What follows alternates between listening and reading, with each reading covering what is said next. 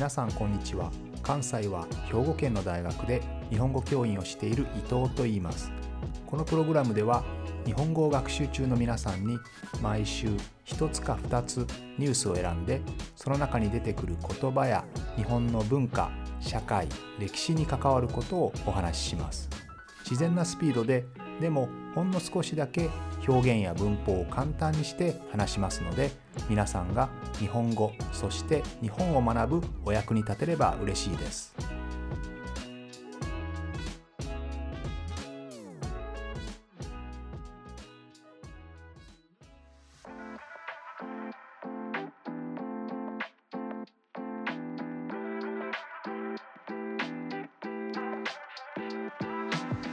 今月の9日イギリスのフィリップ殿下がウィンザー城内で亡くなったというニュースが入りましたね、えー、99歳イギリスで一番長く王杯と言いますが、えー、君主の配偶者ですね。それを務めて、えー、君主エリザベス女王と73年ですね。一緒に過ごした、えー、エリザベス女王の旦那さん夫ですね。が、えー、亡くなりました、え、また日本ではですね今の天皇陛下天皇の弟の、えー、秋篠宮様という方がいらっしゃるんですがその方の娘さん、えー、眞子内親王と言います。眞子さまですね。の婚約者が、えー、お金のトラブルで結構ニュースになってますね。これは昔からニュースだったんですけど最近また大きなニュースになりつつあります。ということでフィリップ殿下とかエリザベス女王とか天皇陛下とか眞子内親王とかなんか王様とかね女王様とか天皇とかなんか言葉が難しいですよね。ということで、えー、今週はですね日本の天皇の話ですね、まあ、特に言葉に焦点を当ててちょっとお話ししたいなと思います。えー、まずですねえ用語言葉の整理をしてみたいと思いますさっき天皇陛下とかフィリップ殿下とか眞子内親王とかっていう言葉が出てきましたね。他にも日本には閣下とかねいろんな言葉がありますのでちょっと整理をしたいと思います。まず何々陛下何々殿下何々閣下。これは実は全部同じで陛とか殿とか閣ですね。陛下殿下閣下の陛殿閣っていうのは全部建物の名前です。例えばですけど閣よくわかりますね、えー、これ分かりやすいです。金閣寺の閣、ね。えー、仏閣ですね。お寺のこと仏閣と言いますね。あるいは日本で内閣総理大臣の内閣ですね。内閣というのは内の閣と書きますけど建物の中奥の方にあるところ。そこにいる人々を指すから内閣というふうに言うんですよね、えー、こんなふうにですね。兵も殿も閣もね。あ殿もそうですね。殿も分かりやすいね。宮殿とかね。御殿という言い方しますね。この殿とか殿全部建物ですよね。はい。その建物の下にいる人々建物の周りにいてそこの建物の中にいる偉い人に仕えている人使えー、っとそこにいる人々にサーブしている人そういう人々を通じて偉い人に何かを伝えてもらうんですよね。直接偉い人と話すことは昔はできませんでしたから宮殿の中にいる人仏閣とか核の中にいる人ですね。そういう建物の中にいる人にその周りの人に伝えてもらうというそういう形です。でそれがまあ言葉の意味が少し変わっていって陛下とか殿下閣下という形でその建物の中にいる人というそういう意味になったんですよね。え、この場所で人のことを表すっていうのはよくあります。例えば日本で奥さんっていうのは家の奥にいる人ですよね。え、奥さんのこと家内と言いますけど家内っていうのは家の中という意味です。ね、漢字家の中内側って書きますよね。家内家の中。お坊さんっていうのは坊っていうのは建物ですから宿坊とか言いますね。坊ね。坊、建物。厨房。キッチンのこと厨房って言いますけど、この坊です。漢字は少し違いますけど、この坊の中にいる人ですね。で、お坊さん。あるいはですね、お前というのは、御前、前にいる人ですね。私の前にいる人という意味。あるいは君ちょっと来なさいの君ですねあなたのこと君というのは君ってもともと上の意味です君神神っていうのは上ですね上、えー、上にいる人のことを君というふうに言いますさっきの神神様の神ですね。神というのも神神座とか言いますね。上です上。上にいる人。だから神様ですよ。こんなふうにですね場所でそこにいる人を表すっていう表現は日本にたくさんあるんですよね。でさっきの話に少し戻って陛下殿下閣下という言葉があります。それぞれ全て陛殿閣の中にいる人という意味ですけれども全部偉い人ですね。全部偉い人ですけど陛下というのは、えー、兵の中にいる人ですがこれは天皇と天皇の奥さんですね、えー、それから前の天皇の奥さん。前の前の天皇の奥さんというこの4人だけを指します。まあ、えー、ちょっと難しいので天皇と奥さんと思ってもらったらいいです。天皇と天皇の奥様お妃様と言いますけど天皇と奥さんをまあ表すような言葉。でそれにもう少し近いけど天皇の息子さんとかね、あるいは天皇の親戚、こういう人々まあ陛下に近い人々のことを次は殿下というふうに言うわけです。殿下と言います。その天皇家とは少し関係ないですが、他にもっと偉い人ですね。政府の高官、ね、役人の偉い人とかね。そういう人を閣下と呼びます。陛下殿下閣下ですね。えこんな感じで、え使い分けています。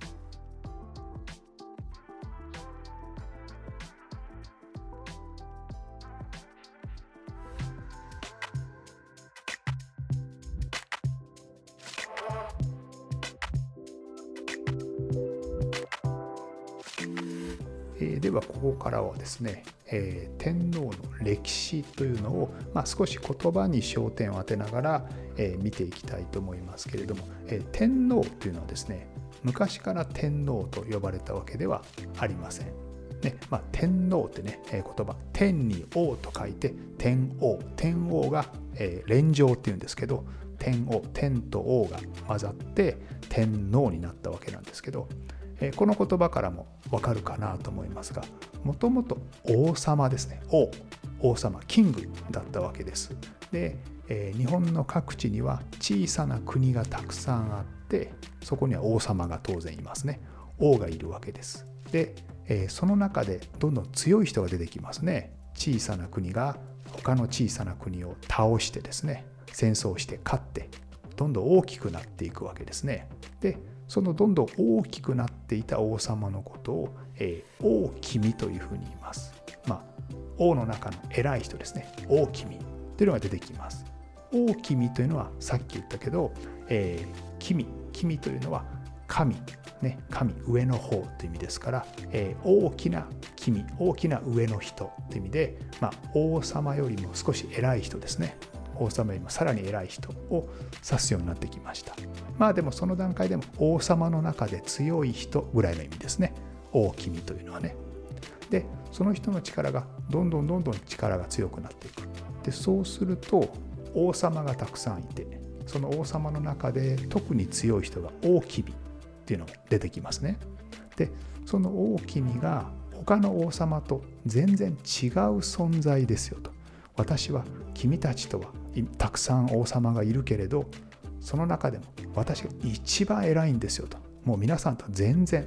レベルが違うんですよと。いうことを、え、説得する、ね、みんなに分かってもらうためにですね、え、こう神様の力を借りるんですね、え、つまり私は全国にいる王様の中でより金持ちより軍隊が強い力がある。それだけではなくてそもそも根源から違う存在ですよ。私は神様の血を引いてるんですよ。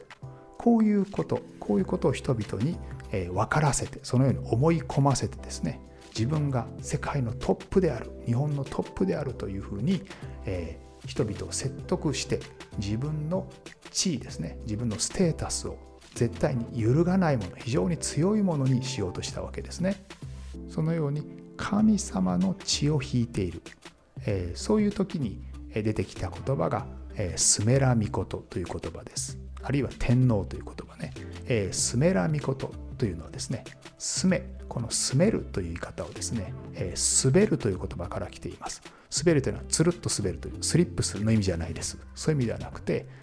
滑るというのはコントロールする、ガバンする、政治を、え、行って統治する、え、そういう意味ですね。支配するという、そういう意味です。このスメラ。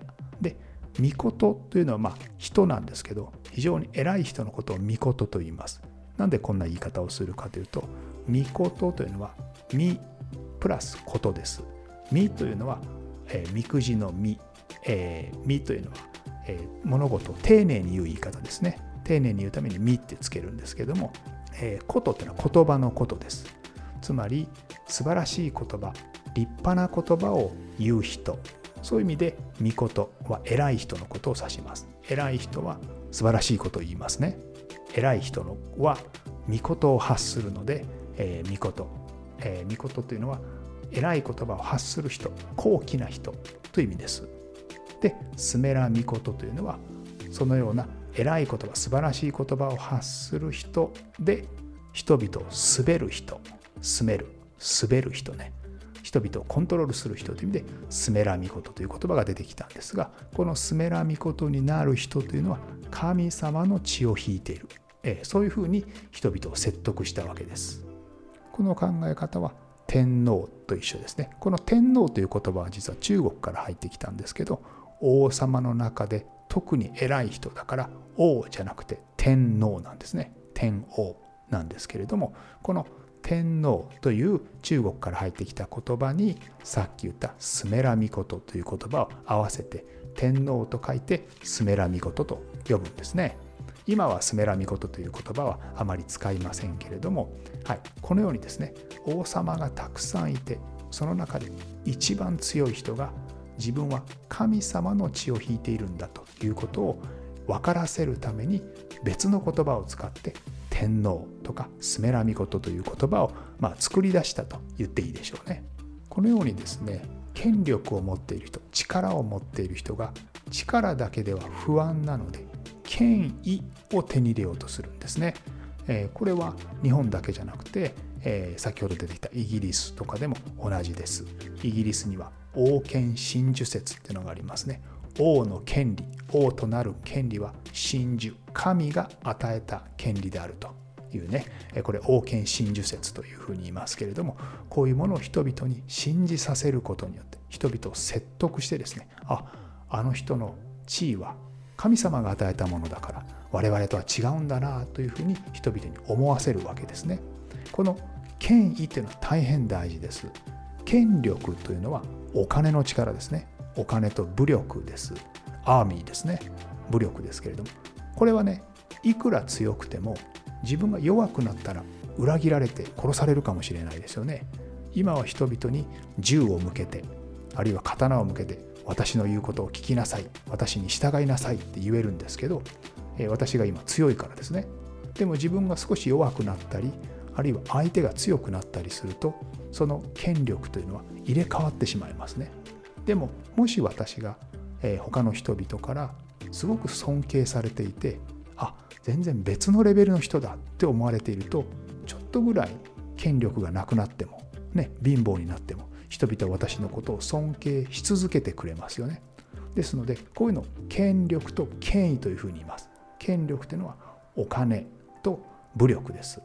要は物理的な力ですね。力です。権威っていうのは精神的な力ですね。あの人は偉いんだとか、あの人はちょっと我々とはレベルが違う人だとかね、えー、そういう形で、えー、人々が自分のことを崇める、尊敬してくれるという、その力のことを権威というふうに言います。権威と権力ですね。この2つ両方必要なんですね。その権威を得るために神様の血を引いている神様の血を体の中に持っているという、そういうことを人々に信じさせたわけですね。その時に使った言葉が天皇とかスメラミコトということになります。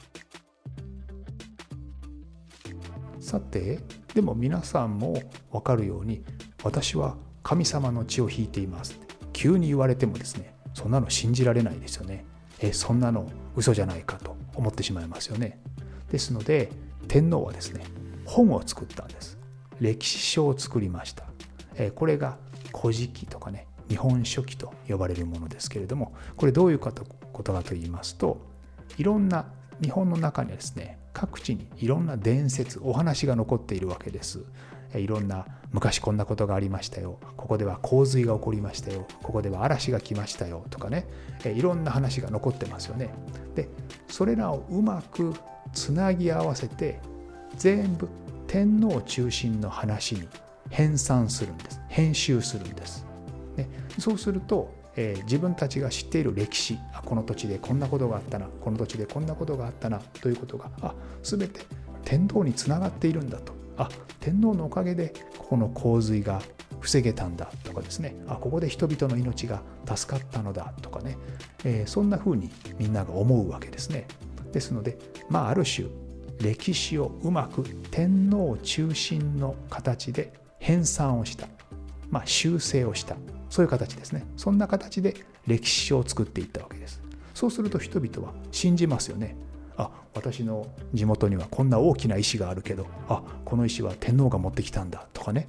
えそういう形です。急に私は神様の血を引いていますって言っても誰も信じませんからこのようにですね歴史書を作ることによって人々をこう信じさせたという、えそういう、え歴史がありますね、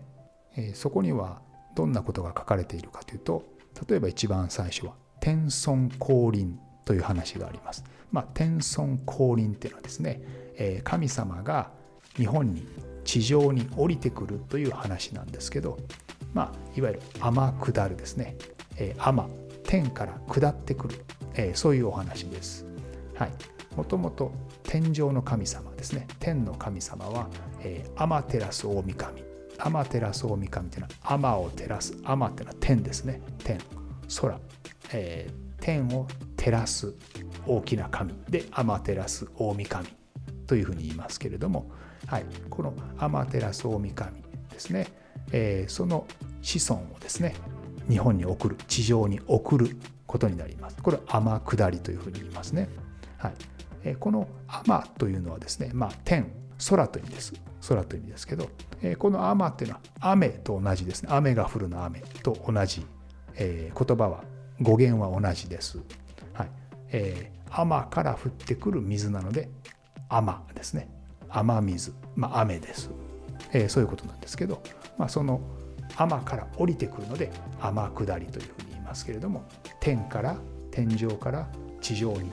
神様が降りてくる。そして日本を支配する。ですね、まあ、降りてきた人はニニギの御事というんですけれども、まあ、少し関係ないですけど、えー、日本でですねあの公務員ですね公務員特に国家公務員と非常に公務員の中で偉い人がですね、えー、自分が仕事を辞めて、えー、関係する自分が働いていたところと関係する会社とか、ね、に入って、え、再就職するのを天下りというふうに言うんですね。えー、政府に関連する人が、えー、地上に降りてくる企業に降りてくることをあの天下りというふうに言います。でまあこの天下りをした人はですねいろんな会社をこう次次々に移動していくんですけどその度に退職金ですね、えー、非常に高いお金で仕事を辞める退職金をもらうので結構日本で大きなニュースになって批判されたんですけどね、えー、まあこれも天下りというふうに言うわけですがまあ天から下ってくる下がってくるというのを天下りというふうに言います。まあ、その天からですね神様が日本に降りてくるんですけどその降りてこようとする時にもちろんその時地上にはですね他にも神様がいて特にその中で大国主というのがいます。大国主という神様がいていやそんな急に降りてきてこの国を滑るこの国をコントロールするなんて許さないですよ。ここは私のものですよ。っていうね、えー、そういう神様がいたんですね。でそこと何回か交渉して何回か話し合ってですね最終的にこの大国主というのがあ分かりましたとじゃあ天から下ってくる天下ってくる神様にこの場所を譲りますよというそういう約束をしたんですね。まあ、これを国譲りという話、まあ、神話ですけどこういう話があります。でその時にですねはい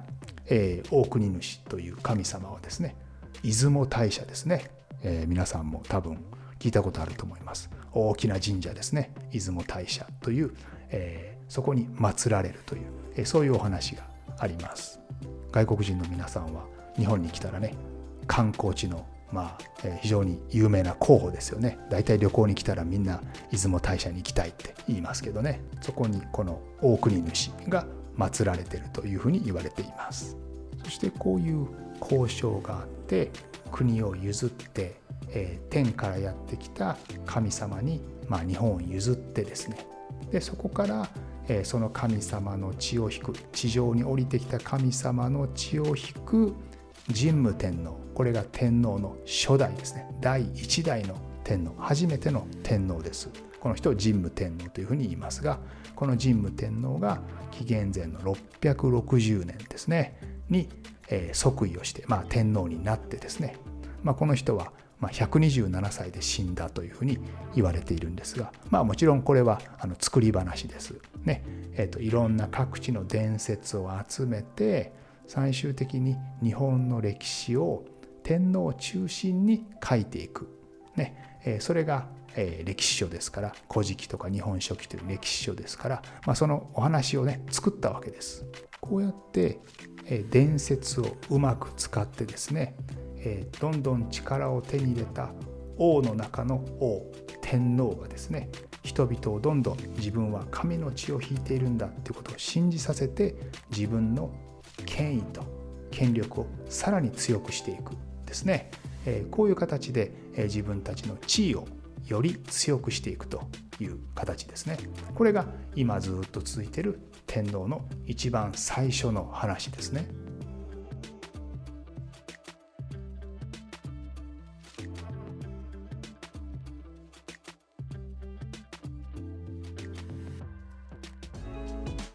プログラムでは日本語を学習中の皆さんに毎週ニュースを選んでその中に出てくる言葉や日本の文化社会歴史に関わることをお話しします。